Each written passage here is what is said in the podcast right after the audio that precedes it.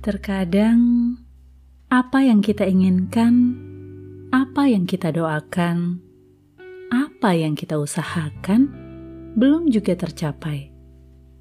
Di situ kita perlu memberi ruang untuk berserah pada kehendak Sang Kuasa.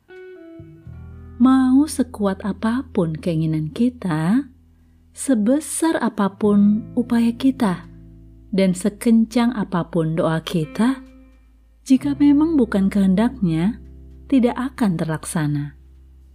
Kalaupun kita memaksakannya terjadi seperti yang kita mau, hasilnya tidak akan maksimal, dan kita akan lelah. Boleh berjuang, tapi jangan lupa berserah, sebab rancangan Tuhan selalu yang terbaik.